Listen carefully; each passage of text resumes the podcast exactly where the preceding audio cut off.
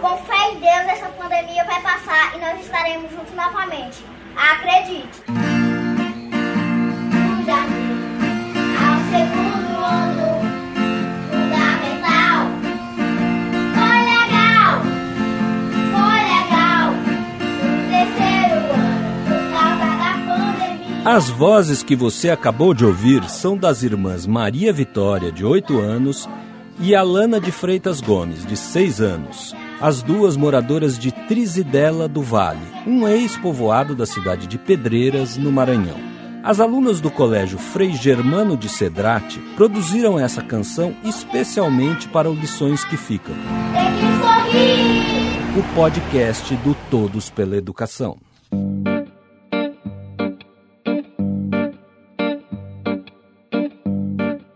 A realidade de nossas escolas hoje, né, de nossa educação, não é diferente das demais do nosso país. Né? É uma pandemia que veio, que mexeu muito com as pessoas, com o psicológico. É uma dificuldade que a gente está tentando resolver através né, da nossa, do oferecimento das aulas remotas, para a gente não deixar nenhum aluno fora da escola, sem nenhum vínculo com as famílias.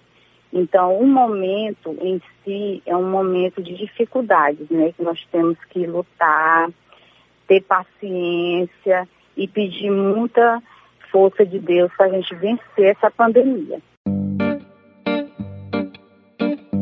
Esta é a voz de Gerlane Aragão de Aguiar, de 37 anos. Gerlane passou boa parte da vida dentro de salas de aula. Licenciada em matemática, já foi professora, diretora e há quatro anos atua como coordenadora pedagógica na rede de ensino da pequena Trizidela do Vale, que tem cerca de 20 mil habitantes. Coordenadora de operação da busca ativa escolar no município, Gerlane ajuda a garantir os direitos à educação de crianças e adolescentes que devem estar na escola. Essa é uma estratégia proposta pelo Unicef para atuação em conjunto com estados e municípios.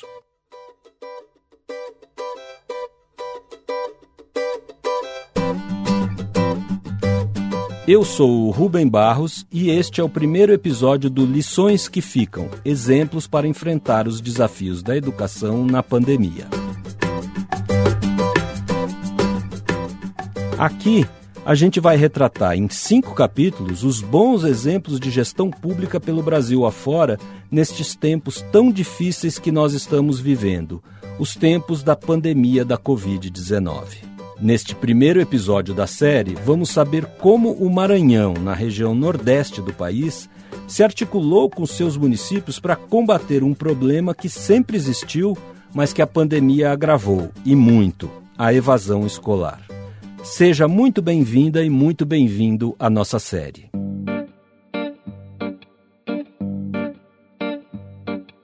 Durante o período de pandemia até o presente momento, a Buscativa ainda está sendo uma luta, mais ainda. Porque até no início a gente só tinha aquele dever de estar indo atrás de quem estava fora.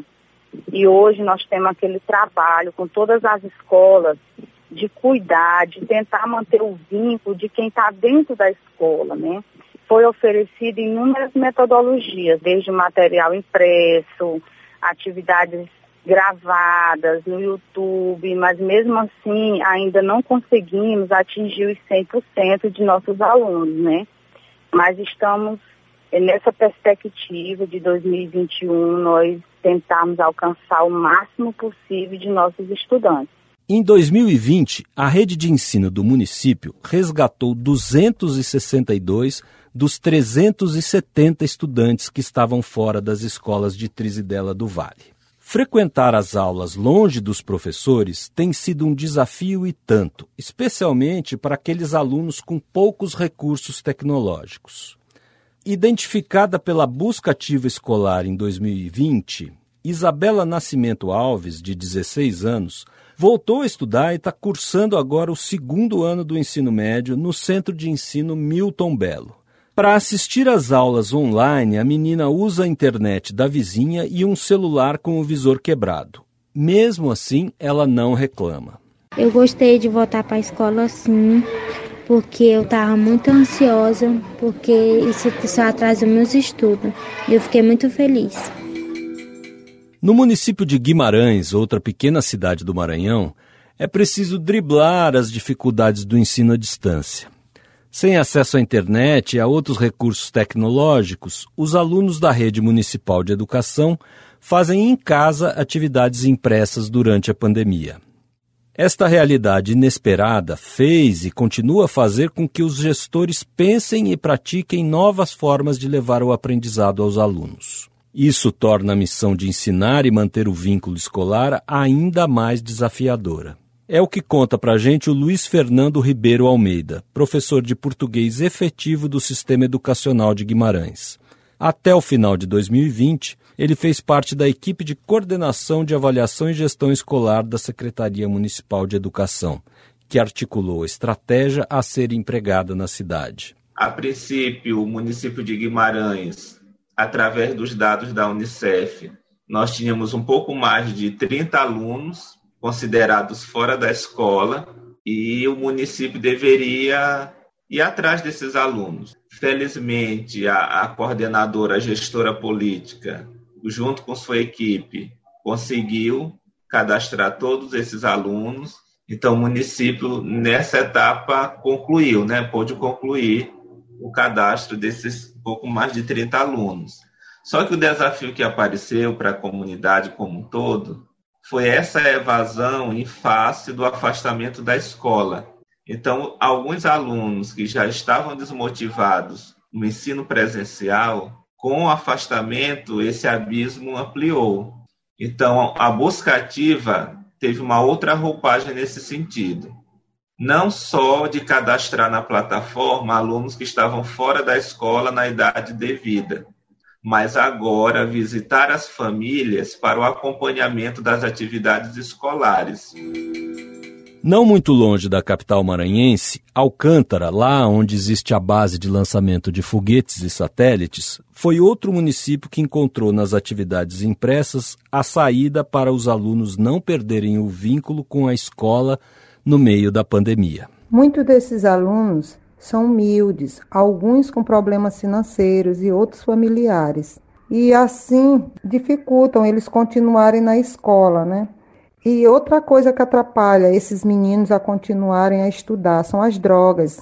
Aqui há um índice muito grande de fluxo de droga e isso dificulta muito. Marília de Jesus Barbosa é diretora da Escola Municipal Inácio de Viveiros Raposo, em Alcântara.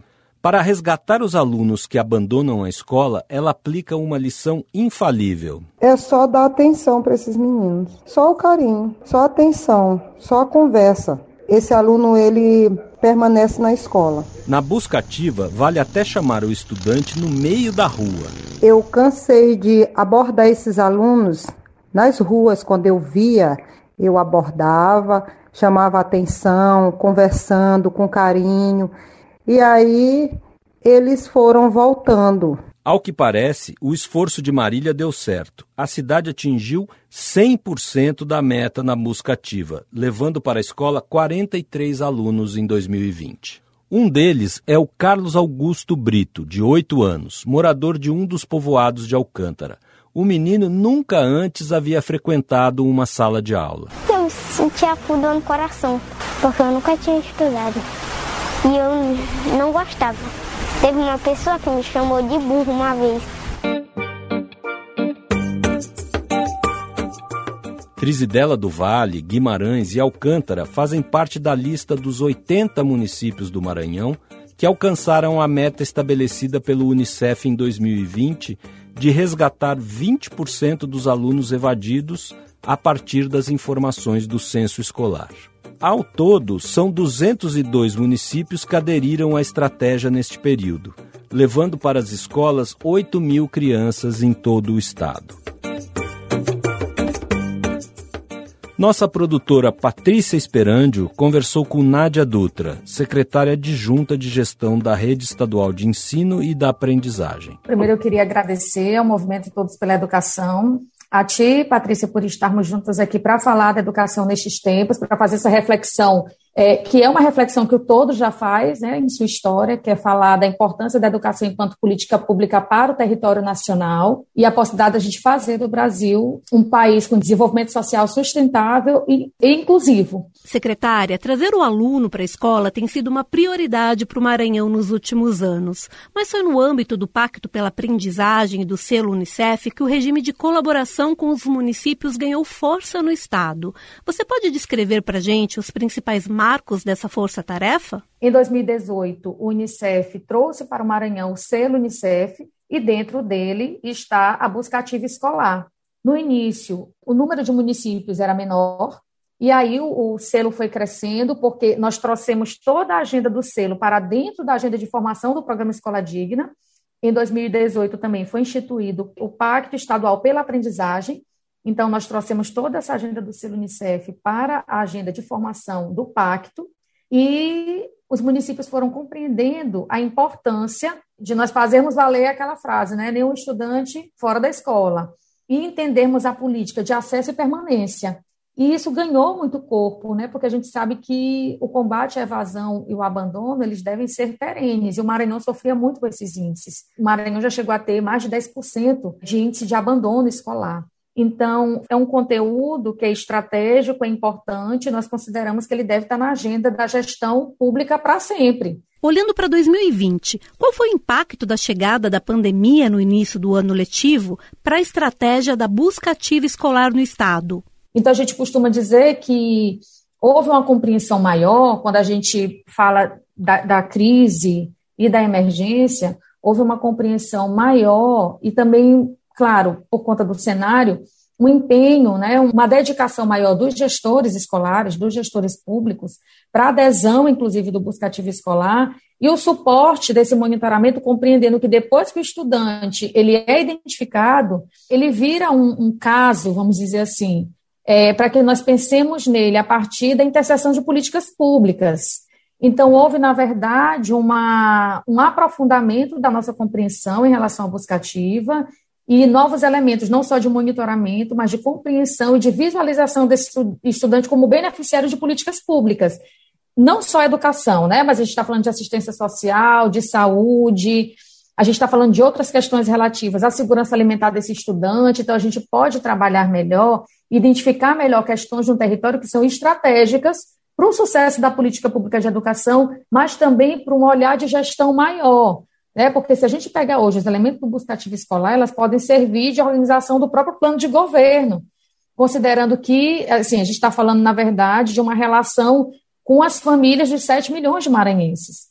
Na prática, secretária, você pode nos dizer o que foi feito em conjunto com os municípios e o Unicef para identificar, levar e monitorar a permanência dos estudantes na escola? Nós tivemos uma grande mobilização para adesão uma agenda desenhada com, com muito detalhe, com muito esmero, para que os municípios aderissem, né, adiram ao Busca Ativa. É, nós estamos agora, no mês de março, com 215 municípios com a readesão realizada no sistema do Buscativo Escolar, nós, nós temos 217 municípios, então nós temos só dois municípios que ainda não fizeram, e a gente está ali conversando com os prefeitos, então nós tivemos uma agenda de formação e imersão nos aspectos da buscativa escolar. Nós tivemos também uma ampliação nos atores que podem participar desta agenda. A gente fala ampliação no sentido de que mais pessoas, a partir da formação, vieram compor a agenda do Buscativa, mais professores compreenderam e se integraram. Então, assim, depois da adesão, a gente tem esse processo de formação que permite que a comunidade escolar conheça, né? E também a ativação mais intensa de outros atores da comunidade escolar como conselheiros tutelares, pessoal da área de saúde. Considerando a pandemia, nós fizemos um percurso para uma melhor compreensão do programa e para um êxito maior.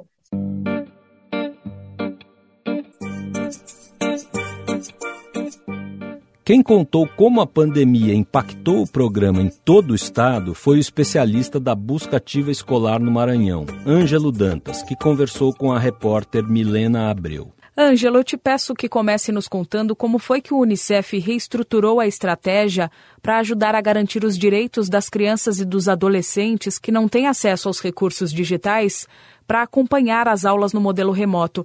Com a pandemia, a gente percebeu o, a política pública que conseguia estar mais próximo da criança que estava vivendo essa escola em outros formatos, que seria a escola remota, o profissional que conseguia estar mais próximo da criança era o professor. Então a gente reorientou a busca ativa escolar para colocar a escola como papel central dessa relação.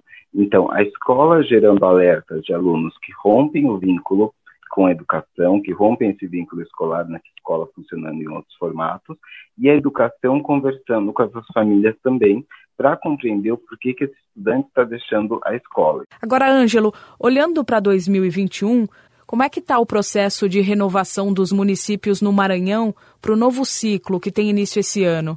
E qual é a meta do Unicef para esse novo ciclo? Nesse momento, o Unicef define como meta para a estratégia esse processo de readesão.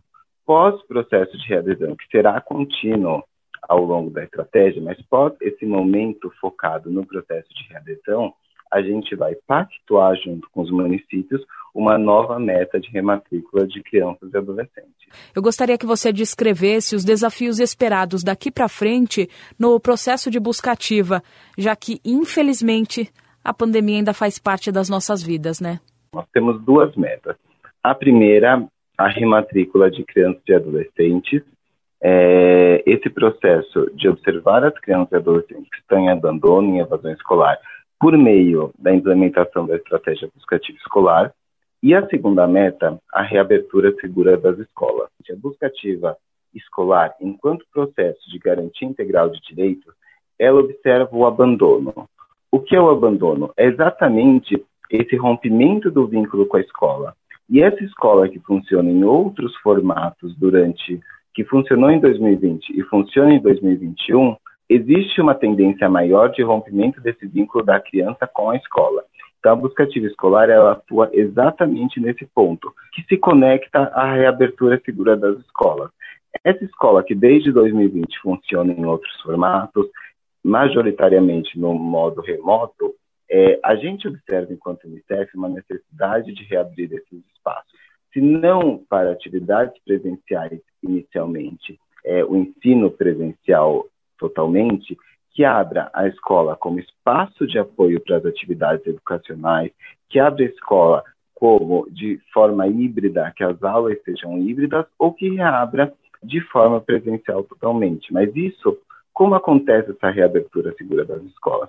Acontece a partir de um planejamento que considera, primeiramente, o cenário epidemiológico no qual cada escola está situada, que observa as condições estruturais de água, saneamento e higiene que a escola possui e as adaptações necessárias, considera o planejamento pedagógico para o desenvolvimento dessas atividades, sejam elas de forma como espaço de apoio dessa escola para as atividades, de forma híbrida ou de forma presencial, e observa também um ponto fundamental, que é o diálogo com a comunidade escolar, com esses estudantes, com os professores, com os pais e mães, com essa comunidade escolar, para que decida em conjunto essa reabertura segura das escolas e os melhores processos a serem tomados. Eu converso agora com o Olavo Nogueira Filho, diretor executivo do Todos pela Educação. O Olavo é especialista em políticas educacionais e vai nos ajudar a analisar as lições que estamos aprendendo com a pandemia e os principais caminhos para enfrentar os riscos da evasão. Olavo, eu pediria que você analisasse as iniciativas implementadas pela Rede Estadual do Maranhão, com o apoio da Busca Ativa Escolar do Unicef, para identificar e trazer crianças e adolescentes de volta às aulas, ou fazer com que eles participem das atividades à distância durante a pandemia. A gente precisa olhar para aquilo que as pesquisas, eh, em condições normais, mostram eh, serem fatores associados à evasão escolar um primeiro, um primeiro fator que é a quebra do vínculo com a escola, quebra do vínculo com a educação. Né? O, o jovem é, passa a ver pouco sentido na escola e na educação e, portanto, evade. Um segundo fator associado à evasão em condições normais é o déficit de aprendizagem. Né? Na medida em que, fundamentalmente jovens tá, do ensino médio, começam a ter muitas dificuldades de acompanhar o dia a dia escolar, isso impacta na motivação, que muitas vezes impacta é, nessa decisão de seguir ou não na escola. E uma terceira variável é a necessidade de busca por renda. No momento atual e no, no retorno imediato às aulas, políticas de busca ativa, né, como essa que o Maranhão é, tem lançado mão, são absolutamente fundamentais. Porque se a gente não consegue manter durante o ensino remoto um vínculo mínimo, e se a gente não consegue, é, na medida em que as escolas reabrem, trazer a, o estudante de volta, não há mais o que se fazer, né? porque ele não, não está mais é, no sistema, não está mais é, na escola. A busca ativa é um primeiro passo central, fundamental para enfrentar o desafio da evasão escolar, mas ele não é suficiente. O risco de evasão ele permanece, é, mesmo se ele retorna num primeiro momento. Então aqui a gente está falando de ações de acolhimento emocional, considerando que é, muitos alunos em risco de evasão estão em situações mais vulneráveis e muito provavelmente terão sido mais impactados do que a média dos estudantes. A gente está falando de programas intensivos de recuperação escolar, que se déficit de aprendizagem é uma variável associada à evasão, e se isso está brutalmente afetado por conta da pandemia, é preciso, portanto, é, uma ação intensiva e específica é, de recuperação escolar. É importante um trabalho junto às famílias, daqueles que têm maior risco. Importante pensar em políticas de apoio financeiro aos jovens que, porventura, mais precisem né, desse apoio em função da sua situação socioeconômica. E é preciso um monitoramento frequente de médio e longo prazo. Sozinha, a escola dificilmente dará conta desse desafio. É fundamental trazer as áreas da saúde, as áreas da assistência social, outras áreas de governo que possam lançar mão de políticas, por exemplo, de apoio financeiro, para que as escolas, a educação consiga dar uma resposta à altura desse desafio enorme que está se impondo. Olavo, a gente sabe que a ação dos professores é fundamental para manter o vínculo dos estudantes com a escola. Como é que a formação desses professores pode ajudá-los nessa empreitada? Num cenário sem precedentes, né, tanto para o qual professores não foram preparados né, previamente para esse enfrentamento, a formação e o apoio aos professores se torna absolutamente crítico. Sem que eles se sintam preparados é, e apoiados e com condições para dar essa resposta no nível da escola, dificilmente a gente vai ter respostas adequadas. Isso porque a, a contextualização das respostas em cada uma das escolas, num cenário como esse, é absolutamente central. Né? A gente está falando de situações muito, muito atípicas, muito diferentes, impactos muito díspares entre os alunos, entre suas realidades. Então, essa contextualização de, de respostas precisa ser dada. Olavo, até que ponto a falta de uma coordenação nacional agrava esses problemas? Na educação, isso tem sido absolutamente crítico, isso é, se reflete nas respostas tão desiguais que a gente vem observando, né? em parte porque muitos entes não têm capacidade e conhecimento instalado e capacidade institucional para dar respostas frente a um cenário como esse, portanto, o papel do governo federal seria absolutamente essencial. Mas também, repito, mesmo em, em entes que poderiam dar uma resposta mais adequada, essa descoordenação tem gerado uma, uma heterogeneidade muito grande na forma como umas ações têm sido conduzidas. E quem perde, no fim das contas, são os estudantes. Quais são as principais consequências da evasão escolar, não só para a vida das crianças e adolescentes que estão deixando a escola, mas também para a nossa sociedade de modo geral? Criança, um jovem que evade a escola, perde né, a chance de desenvolver conhecimentos essenciais para a vida. Né? Em última instância, num mundo cada vez mais complexo como a gente vive, né, a escola tem um papel central para preparar um jovem para a vida. Do ponto de vista da cidadania, ainda falando da perspectiva individual, um jovem que tem menos acesso à escola, e fundamentalmente no momento tão crítico ali de ensino médio, né, quando as taxas de evasão normalmente são, são mais altas, né, são jovens menos capazes de lidar com a tolerância, com o diferente, com, com a discórdia. Hoje, no Brasil, mas não só no Brasil, em vários lugares do mundo, a gente está vendo qual é o, o dano que uma sociedade que não respeita a diferença pode trazer. E do ponto de vista do trabalho, né, que é o terceiro elemento que a Constituição Federal traz, né, as esquerdas são muito claras aqui em mostrar que a não conclusão do, do ensino médio, né, da educação básica, praticamente, é, eu digo praticamente porque, claro, sempre tem exceção, mas é, praticamente sela o destino profissional de uma pessoa ao subemprego ou empregos de baixíssima qualidade para o resto da sua vida. E aí, do ponto de vista de, de país, concentraria a análise aqui em talvez três impactos do país que estão relacionados à, à, evasão escolar e a esses impactos individuais que eu acabei de ilustrar aqui. Tem uma questão que tem a ver com o desenvolvimento econômico, esse talvez mais óbvio, tem uma questão relacionada à desigualdade, país e tem uma questão relacionada à democracia. Olavo, pensando a pandemia no âmbito da educação, qual é a recomendação do Todos pela Educação para amenizar os danos e preparar um retorno seguro e voltado à aprendizagem? E o que a gente trouxe ainda em janeiro, e é algo que a gente tem enfatizado agora no contexto agravamento da pandemia, é que essa reabertura, em que pese ser fundamental e deve ser priorizada, ela não pode ser feita a qualquer custo. O a qualquer custo aqui significa que é, se o contexto maior apresenta condições inviáveis para se abrir escola, pode ser que haja momentos em que você tenha que fechar de novo.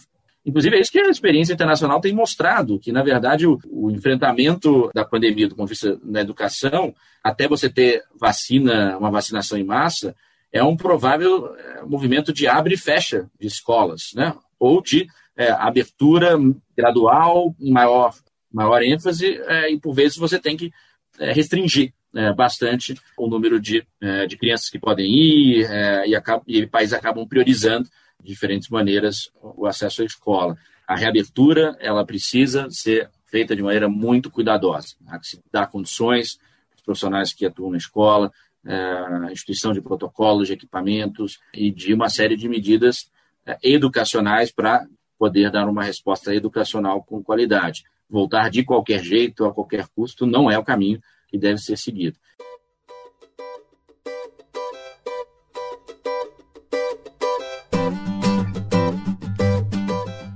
Este foi o primeiro da série de cinco episódios do podcast Lições que Ficam Exemplos para enfrentar os desafios da educação na pandemia.